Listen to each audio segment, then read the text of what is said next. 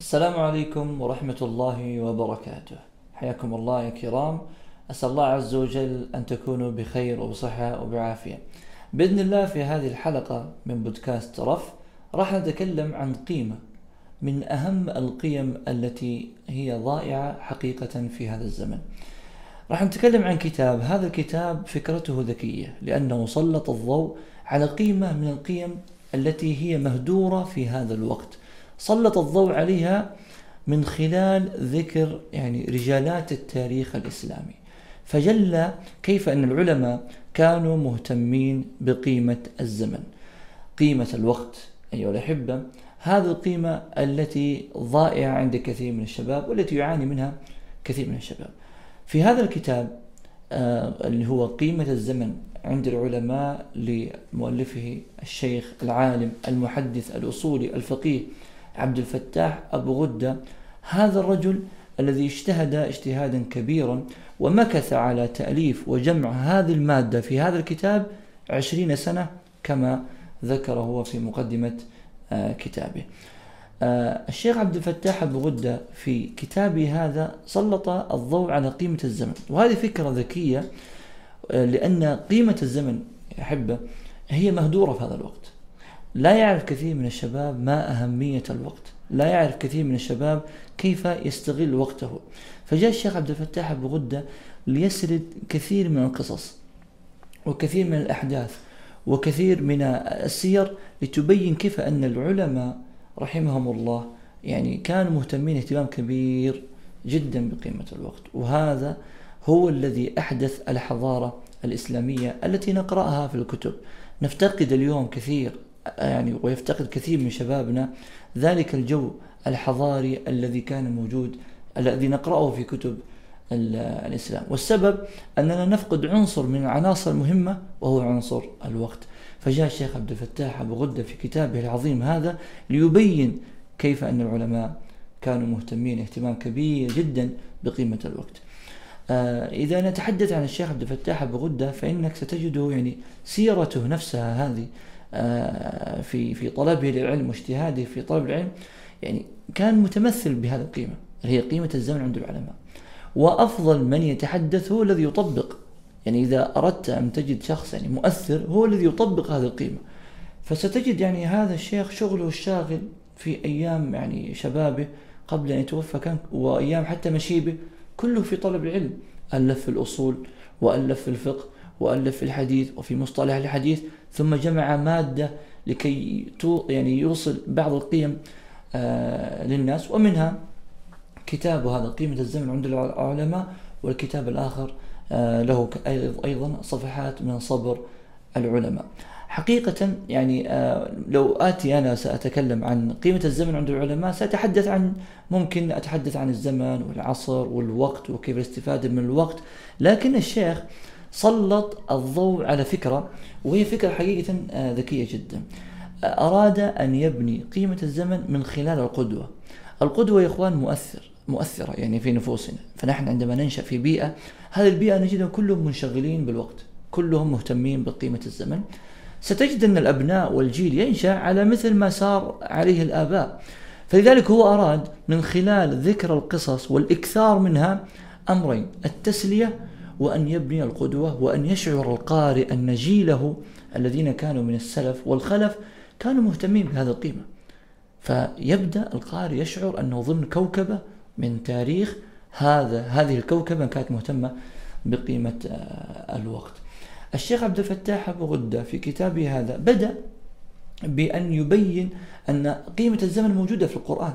يعني أن الدين الإسلامي اهتم بقيمة الزمن فبدأ يسلط على يسلط الآيات ويذكر آيات الله عز وجل التي تبين قيمة الوقت. فذكر مثلا يعني في الله عز وجل أقسم بالعصر فقال والعصر إن الإنسان لفي خسر.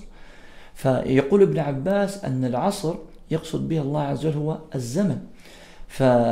فعندما يقسم الله عز وجل بالعصر والله عز وجل كما تعلمون لا يقسم إلا بشيء عظيم هذا فيه دلالة كبيرة جدا على أهمية الوقت في الإسلام. كذلك الله عز وجل قال للنبي صلى الله عليه وسلم فإذا فرغت فانصب. يعني إذا فرغت من شغلك الشاغل ومهامك اليومية فانصب إلى عبادة ربك. فالإنسان حقيقته كما يبين كتاب الله عز وجل حياته مبنية على شيئين. أن يبني حياته وحاضره وأن يساعد في إعمار الأرض وكذلك أن يحقق هدفه الذي خلقه الله عز وجل من أجله وهو عبادة الله عز وجل. النبي صلى الله عليه وسلم كذلك اهتم بالوقت فقال النبي صلى الله عليه وسلم وذكر الشيخ عبد الفتاح بغدة هذا الحديث وتطرق حول هذا الحديث عندما قال النبي صلى الله عليه وسلم نعمتان مغبون فيهما كثير من الناس الصحة والفراغ. كون الإنسان يجد وقت في هذا الزمن ويستثمر هذا الوقت ويكون واعي لاستثمار هذا الوقت وعنده هدف يحققه من أجل هذا الوقت هو هذا المطلوب من الإنسان. هي هذه الغاية التي يعني يسعى من أجلها الإنسان وهو أن يستغل وقت الفراغ. اليوم أصبح الفراغ هاجس. يعني أصبح الشباب يحاول قدر الإمكان أن يتهرب من الفراغ وأن يقتل هذا الفراغ. وأصبح الفراغ يعني يعني يصيب الشباب في مقتل. والسبب عدم اهتمامهم بالأهداف وتحقيق الأهداف وعدم اهتمام كذلك آه، بالوقت. فأنا من ناحيتي حقيقة أنصح كثير من الشباب أن يبدأوا بقراءة هذا الكتاب لأنهم سيخرجون بنفسية جديدة سيخرجون بنفسية يعني لا يتصورون من تلك الهمة وذلك الحماس المتوقد الذي يعني راح يدفعهم دفعا قويا إلى أن يبدأوا يعني بداية جادة. طبعا يعني ممكن ما دام نسلط الضوء على هذا الكتاب نقول الأمر أن هذا الكتاب لا يعني يعني يحدد لك إلى أين تسير. يعني لن تجد في هذا الكتاب يقول لك مثلا اذهب إلى هذا الباب أو إلى هذا العلم أو يحقق لك أو يبين لك ما الهدف الذي تسعى إليه، لا. هذا الكتاب يعني مثل الجرعة المنشطة لمن أصابه الفتور والكسل. يعني إذا أنت في يوم من الأيام أصابك فتور وكسل فأنا يعني سأنصحك يعني نصيحة أن تقرأ هذا الكتاب. يعني وأن يكون هذا الكتاب دائما بجانبك يعني قريب منك. يعني تتسلى بقراءة السير والاهتمام بالوقت لأنك ستتنشط وستبدأ تترك عنك الكسل والدعة وستتجه إلى آه يعني مساراتك وأهدافك وتحقيقها وستنشط. طبعا الشيخ عبد الفتاح أبو غدة لما بدأ في كتابه هذا ويذكر آه كيف أن القرآن اهتم بقضية الشمس والقمر وأنهما يعني آيتان من آيات الله وبهما يتحدد الوقت وأن تحديد الوقت وحساب الوقت الله عز وجل جعله فضل ونعمة أعطاه للبشر لكي يضبطوا أوقاتهم ويحددوا مساراتهم وكيف أن الله عز وجل أقسم بالعصر. فذكر يعني أن يعني مسألة الوقت موجودة في القرآن. آه كذلك في السنة لما قال النبي صلى الله عليه وسلم نعمتان مغبون فيهما كثير من الناس الصحة آه، والفراغ. آه، لذلك ستجد أن مضامين يعني قيمة الزمن موجودة في كتاب الله عز وجل وفي سنة النبي صلى الله عليه وسلم.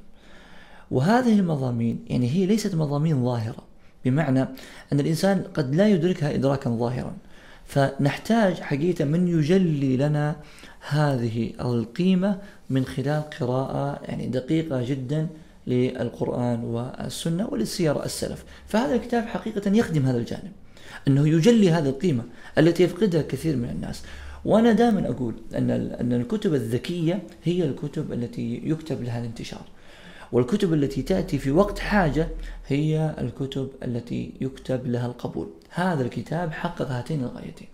كتاب ذكي من ناحية العنوان وكذلك الذكي من ناحية السرد بمعنى أنه ليس فيه عورة وصعوبة. لم يؤصل تأصيل علمي ف... ف...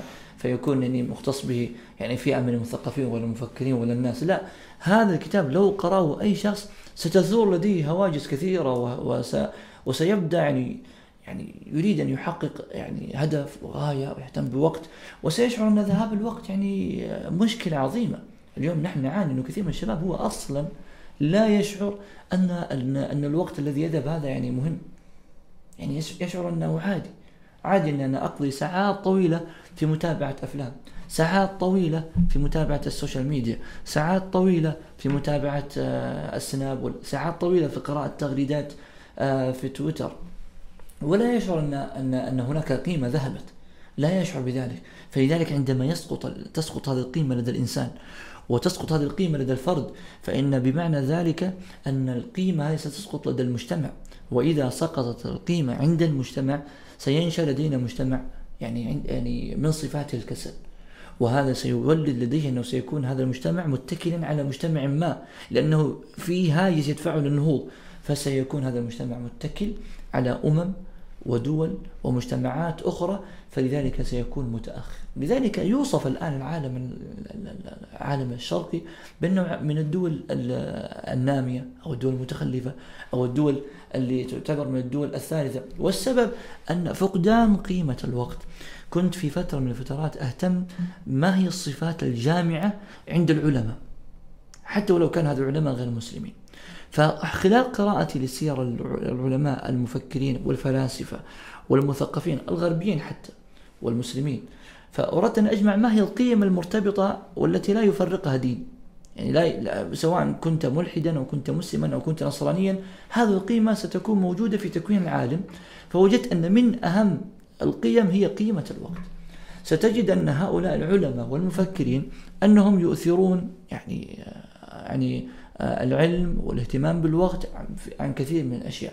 بل حتى الناس يعني التجار الذين هم مهتمين بالتجارة الناس المهتمين اللي عندهم رأس مال ستجد أنهم يعني يثمنون الوقت لأنهم يجدون أن هذا الوقت مهم جدا لمثلا آه، لزيادة أرباحهم لزيادة أموالهم لزيادة قدراتهم لزيادة الإنتاجية لديهم. فلذلك تجدهم لا يفوتون ساعة واحدة.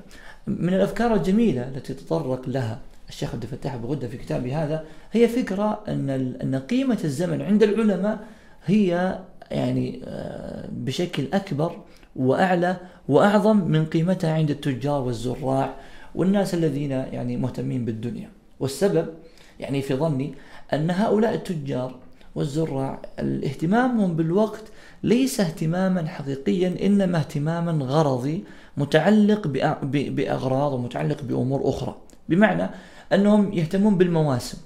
فتجد مثلا الفلاحين مثلا لماذا يهتمون بالوقت؟ لأنهم يهتمون بأوقات معينة ومواسم معينة يزرع فيها مثلا يعني نباتات أو ثمار معينة.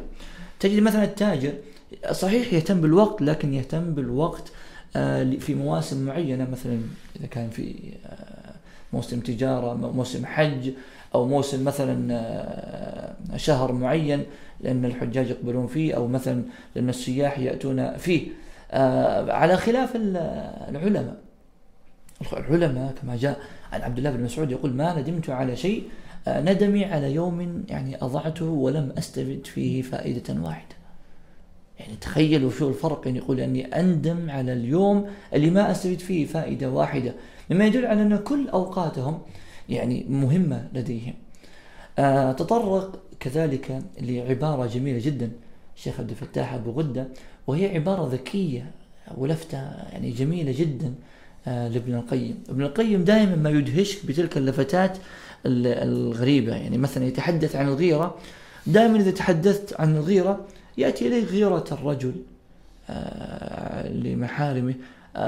يعني الغيرة تكون يعني في سياق معين.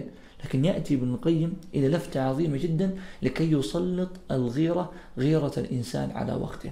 فيقول ابن القيم في كتاب مدارج السالكين وهو يتحدث عن منزلة الغيرة فذكر منها الغيرة على الوقت بقوله الغيرة على وقت فات وسماها قال وهي غيرة قاتلة. يقول هي غيرة قاتلة لأنها تقتل الإنسان لأنه تجعل الإنسان يعني يصاب بالندم فيبدأ يلوم, يلوم نفسه ويبدأ يحاول يجتهد وممكن يجتهد بشيء قد فات.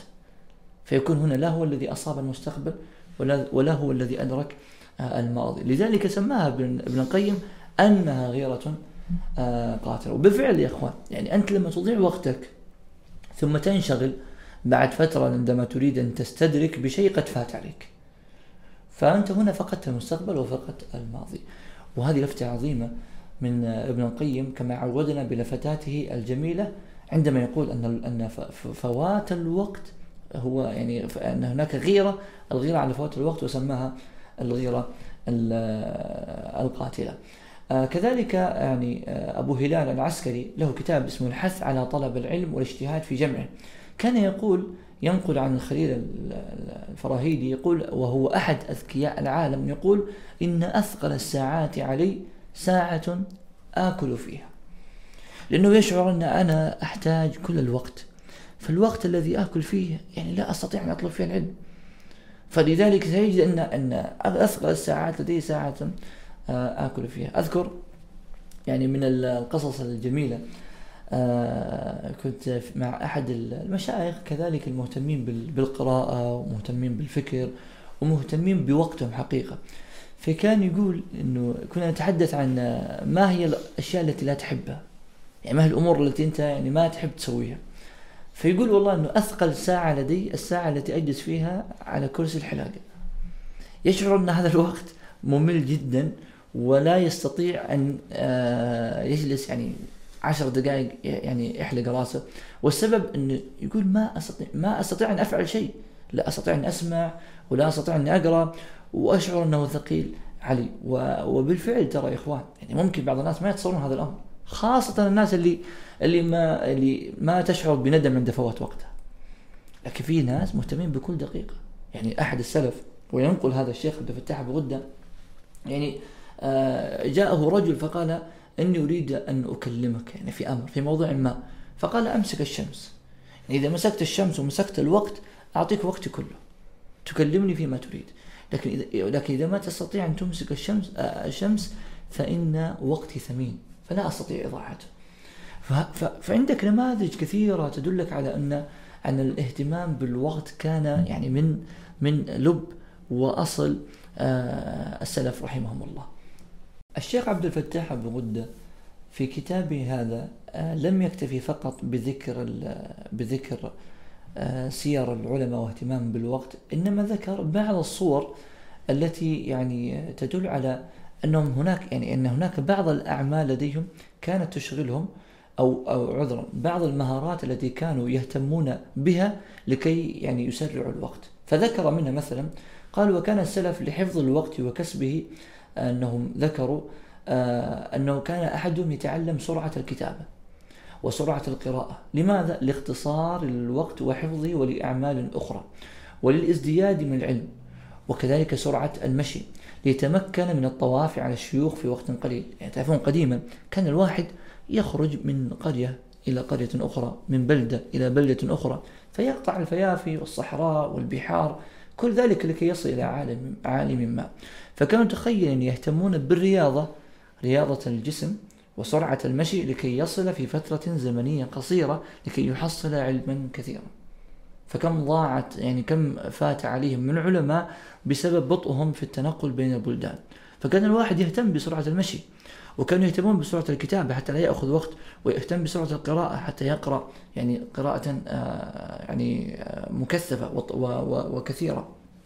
اليوم نحن ممكن نقيس مثل هذه النماذج على وقتنا العاصر وقتنا المعاصر.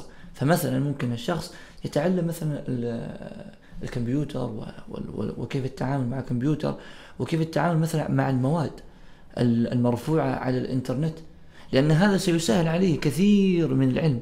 فبدل ما يجتهد ويذهب إلى بلدان أخرى لكي يحصل على كتاب ما الآن نحن في زمن لو تفتح مثلا الإنترنت ستجد مواد كثيرة وهائلة وتبسيط لبعض الكتب ومختصرات لبعض الكتب, الكتب تختصر عليك الوقت الكثير.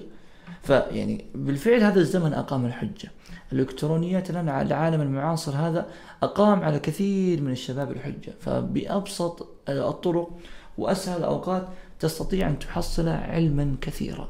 تستطيع أن, أن, أن تكون متفنن في علوم آه، كثيرة. فقط بسماعك لبعض المختصرات. كم من تطبيق الآن موجود يختصر كثير من الكتب. كتاب في 400 صفحة تجده ملخص في 10 دقائق أو في ربع آه، ساعة أو في نص ساعة. يعني هذا يدل على أن نحن في زمن مخدوم من الجانب العلمي لكن فقط نحتاج من ينتبه لمثل هذا الأمر. كانوا يهتمون كذلك بسرعة الأكل لأنهم يعتبرون أن الأكل مشغل. و و و وهذا يعني وهذا الوقت أحتاج أنا أن أستفيد منه. ممكن البعض يقول إن هذه صورة مبالغة لكن يا إخوان عندما تنظر للإنجازات التي أنجزها هؤلاء وستأتي إن شاء الله معنا نماذج ذكرها الشيخ عبد الفتاح ابو غده سأذكرها نماذج يعني خارقة. نماذج يعني أنت لا تستوعب كيف أن هؤلاء استطاعوا أن ينجزوا هذه الإنجازات وأعمارهم مثل أعمارنا. يعني لو جينا لشخص الآن قضى ستين سنة وشخص في الزمن الأول قضى ستين سنة ستجد أن أعمال هذا الذي في القدم يعني يؤسس إلى أمة يبني حضارة.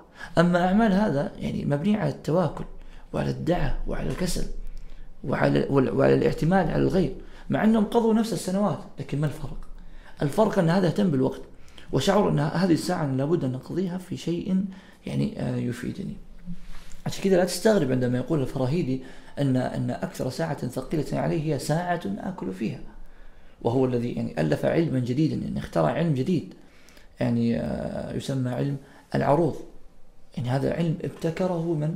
ابتكره الفراهيدي آه، النووي رحمه الله يعني ينقل عنه الشيخ عبد الفتاح أبو غدة ويقول وينبغي أن يكون حريصا على التعلم مواظبا على جمعه آه، في جميع أوقاته ليلا ونهارا حضرا وسفرا ولا يذهب من أوقاته شيئا في غير العلم وإلا بقدر الضرورة لأكل ونوم وقدر وقدر لا بد منه.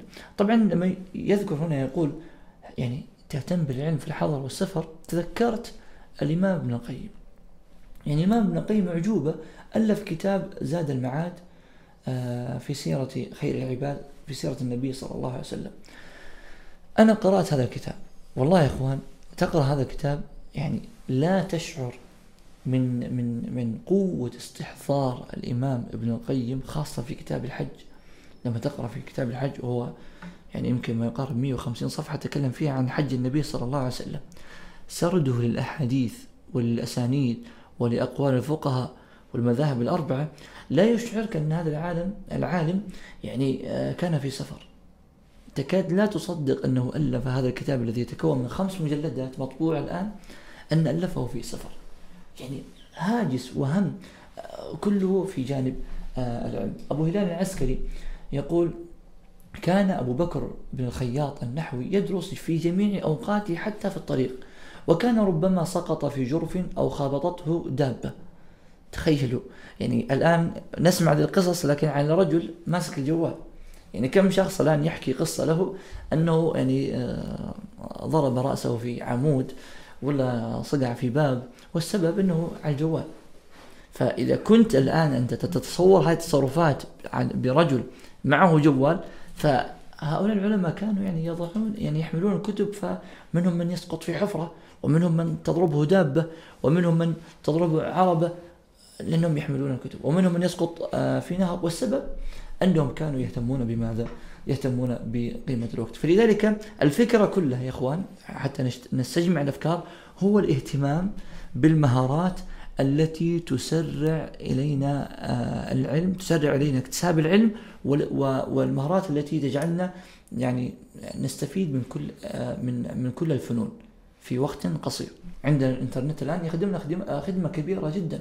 المختصرات تخدمنا خدمة كبيرة. يعني أنا من الناس الذين أؤمن بفكرة أن إذا كان هناك كتاب في فن ليس من فنك آه وتريد أن تطلع عليه فلا تقرأ أصول الفن. يعني لا تقرأ أمهات الكتب اقرأ المختصرات. لأنك أنت الآن ليس في معرض أنك تريد أن تكون محققا في هذا الفن أو في هذا العلم لكن تريد أن تطلع. فلذلك اكتسابا للوقت واختزانا لهذا الوقت واكتنازا لوقتك اقرأ المختصرات. فإنها ستعطيك لب الفكرة وأصل الفكرة. كذلك إذا يعني الآن في السيارات مثلا إحنا نحن الآن في بودكاست. هذا البودكاست ينشطك. فتستطيع أن تستمع للبودكاست يعني في في السيارة في تنقلك فبدل ما تكون منشغل بأمور كثيرة يعني في السيارة ليس لها أهمية تطل في الناس ولا تنظر في السيارات الناس لا. انشغل بالسماع وبسماع بعض المواد الصوتية. فنحن حقيقة في زمن مخدوم. نستطيع أن نستخدم مهارات أكثر من مهارات هؤلاء ونستطيع أن نكون موسوعيين أكثر من العلماء من قبل. لماذا نقرأ الآن في في للعلماء قديما؟ فنجد أنه يتكلم في كل فن ويبدع في هذا الفن. نجد مثلا ابن حزم ألف الطب ألف السيرة ألف الحديث ألف في الأصول ألف في نقد الأديان ألف في الشعر ألف في الأدب ألف في الحب والعواطف ألف في النفس يعني كأنه مؤسس لعلم النفس. يؤلف في هذه الفنون كلها مع أنها فنون مختلفة. السبب؟ أنهم مطلعين اطلاع كبير جدا على مختلف الثقافات والفنون. كذلك من الطرق اللي هي الطرق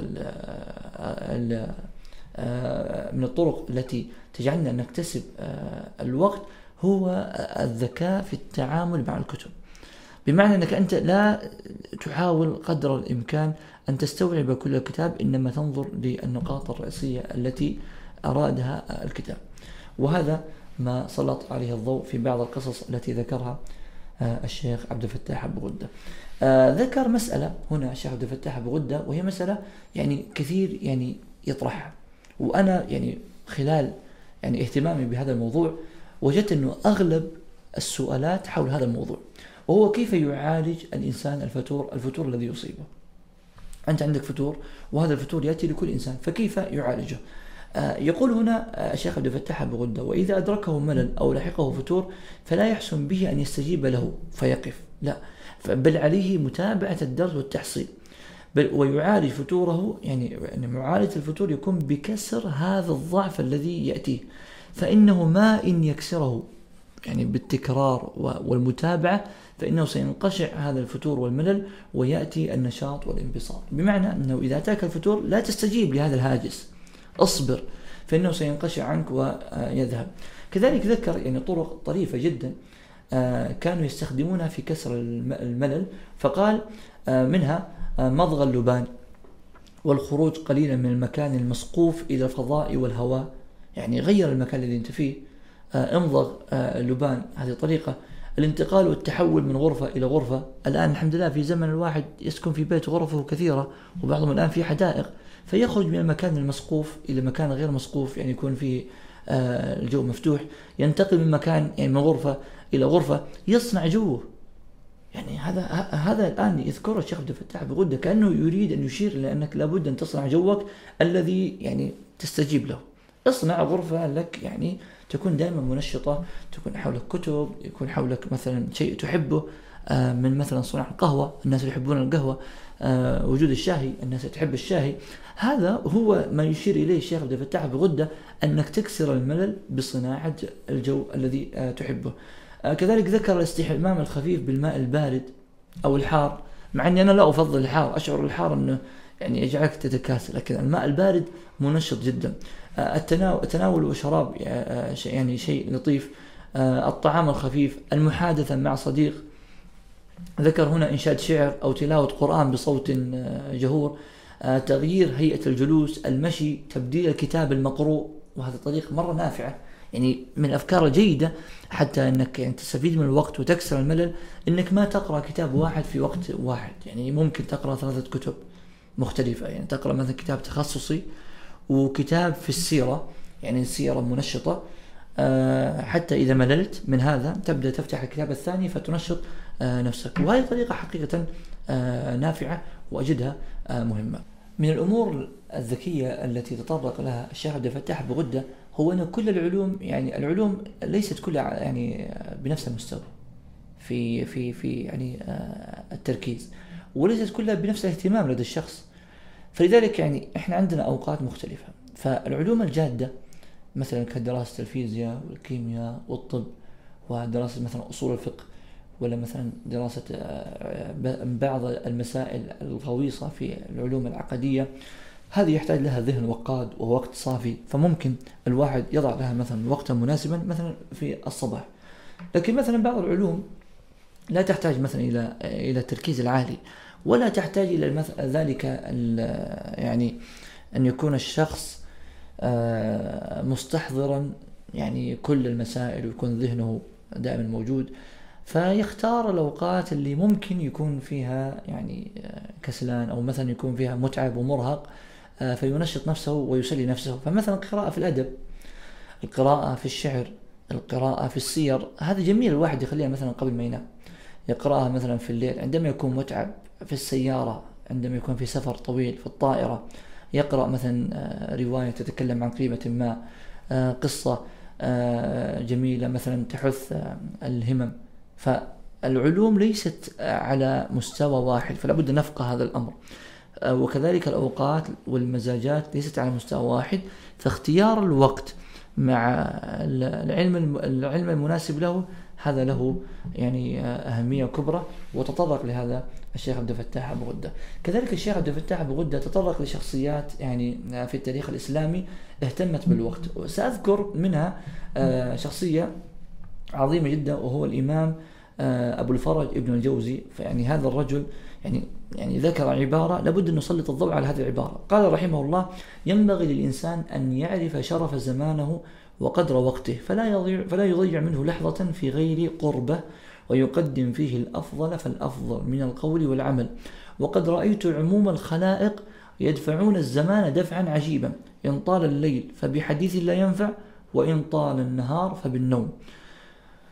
فتخيل يعني يقول يعني الناس يدفعون الوقت والإنسان العاقل هو الذي يحتاج هذا الوقت ويختار القول النافع والأفضل والعمل الأفضل في الأفضل لكي يستفيد من وقته. الإمام ابن الجوزي يعني كان يعني من أكثر العلماء الذين ألفوا في التاريخ الإسلامي وكانت له يعني مصنفات في علوم آه، عديدة. آه، الإمام ابن الجوزي كان يؤذيه يعني بعض الناس الذين ليس لهم هدف يعني أنت أحيانا تكون منشغل فيأتيك بعض الناس يشغلونك خاصة إذا كنت في مجتمع يعني قريب منك جدا يشغلونك بالحديث والكلام الطويل والقصص اللي والأحداث اللي ليس لها يعني فائدة. طبعا ما الذي كان يفعله ابن الجوزي؟ يقول فكنت إذا أتوني يعني هؤلاء الأقوام ما الذي أصنع؟ أنشغل ببري الأقلام وتقطيع الأوراق.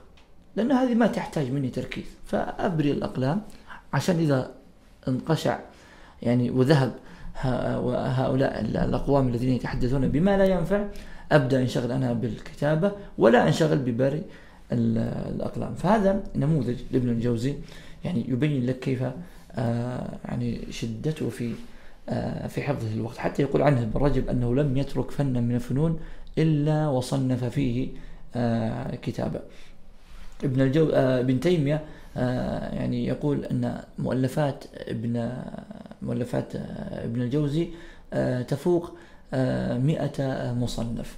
فهذا نموذج من النماذج التي تطرق لها من؟ آه، الشيخ عبد الفتاح أبو غدة. كذلك من النماذج التي تطرق لها الشيخ عبد الفتاح أبو غدة ابن جرير آه، الطبري هذا الإمام العالم والمحدث والمؤرخ آه، المجتهد الذي يعني كان أمة لوحده. أعظم كتاب الآن في التفسير كتابه كتاب الطبري في التفسير. من أشهر الكتب في التاريخ كتاب الطبري في التاريخ. الإمام الطبري يعني جلس يوم في يوم من الأيام يذكر هنا قصة أنه جلس في يوم من الأيام مع طلابه فقال أتنشطون لتفسير القرآن؟ قالوا كم يكون قدره؟ قال ثلاثون ألف ورقة. قال هذا قالوا هذا مما تفنى آه، الأعمار قبل تمامه. فاختصره في نحو ثلاثة آلاف ورقة وأملاه بسبع سنين ثم قال بعد ذلك أتنشطون لتاريخ العالم من آدم إلى وقتنا هذا؟ فقال يعني طلابه آه كم قدره؟ فذكر نحو مما ذكر في التفسير يعني ثلاثين ألف ورقة. فأجابوه قالوا هذا مما تفنى في الأعمار قبل تمامه. فقال إنا لله ماتت الهمم. فاختصره في نحو مما اختصر آه التفسير. يقول ابن الطبري يعني إن لله ماتت الهمم هذا قاله هو.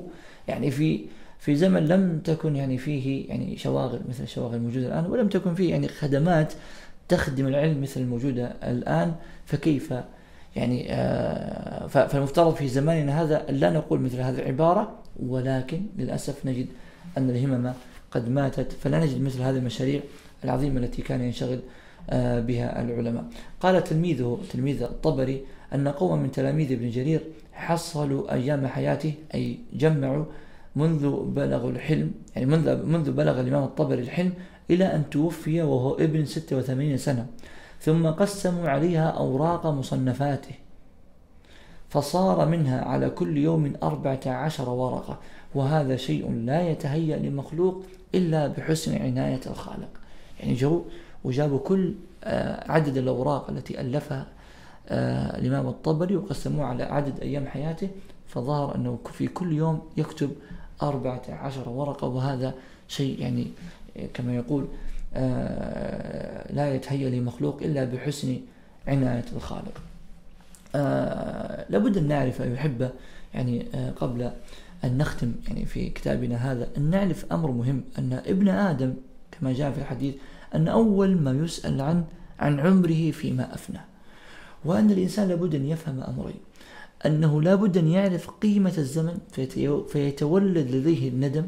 وأنا أشعر يعني لو قرأ الإنسان هذا الكتاب للشيخ عبد الفتاح بغدة أنه سيفهم كيف أن للزمن قيمة وأن هذا الزمن هو رأس مال الإنسان وأن الإنسان به يكون إنسانا. الإنسان باهتمامه بهذا الوقت وجعل هذا الوقت رأس ماله وأن يكون بهذا الوقت قيمة له سيفهم حقيقة يعني آه، سيشعر بعد ذلك آه، بالندم. فنحن نحتاج أن نعرف أن أن أبن آدم سيكون أول ما يسأل عن عن عمره فيما أفناه فلا بد أن تعد إجابة لمثل آه هذا السؤال. نختم بعبارة الإمام النووي ذلك الإمام الذي لا يخلو بيت أو مسجد من أحد تصانيفه. ذكر عنه تلميذه أبو الحسن عطار أن الشيخ محي الدين أنه ذكر عنه أنه كان يقرأ كل يوم اثني عشر آه، درسا على مشايخه شرحا وتصحيحا. في اليوم عنده 12 درس. وأنه كان لا يضيع, لا يضيع له وقتا. لا في ليل ولا نهار إلا في الاشتغال بالعلم حتى في الطريق يكرر ويطالع. وكان لا يأكل في اليوم والليلة إلا أكلة بعد العشاء. ويشرب شربة واحدة عند السحر ويمتنع من أكل الفواكه والخيار ويقول أخاف أن يرطب جسمي ويجلب لي النوم. قال آه قال عن نفسه آه قال ذلك عن نفسه فانظروا كيف سبحان الله أن أن اجتهادهم واهتمامهم الغزير بالوقت جعلهم يفكرون في أمور نحن يعني عندنا من المسليات. الوقت يختصر الأكل يختصره في الطريق لابد أن يهتم بالكتاب. هذه نماذج إخوان حقيقية وناس أحياء ولهم آثار كبيرة جدا. يعني الإمام النووي مات عمره في في الأربعين يعني 45 لكن لا لم تدخل مسجد ولا بيت إلا وتجد مصنف للمصنفات للإمام ابن القيم الإمام ابن النووي رحمه الله الذي ضرب الله عز وجل البركة آه، بوقته. في النهاية يا أحبة يعني آه، لابد أن نخرج من هذه الحلقة ونحن نعرف تماما أن قيمة الوقت من أهم القيم وهي رأس مال الإنسان الذي لو ذهب لن يستطيع تحصيله. كل شيء في هذه الدنيا يستطيع الإنسان أن يحصله إذا ذهب إلا الوقت. فلا بد أن نجتهد في أن نكون من الناس المهتمين بأوقاتنا وأنا أزعم لو قرأنا هذا الكتاب سنكون بإذن الله من الناس الذين يهتمون بالوقت. أشكر لكم حسن استماعكم. وآمل أنكم آه، وجدتم الفائدة في هذه الحلقة وجزاكم الله خير والسلام عليكم ورحمة الله وبركاته.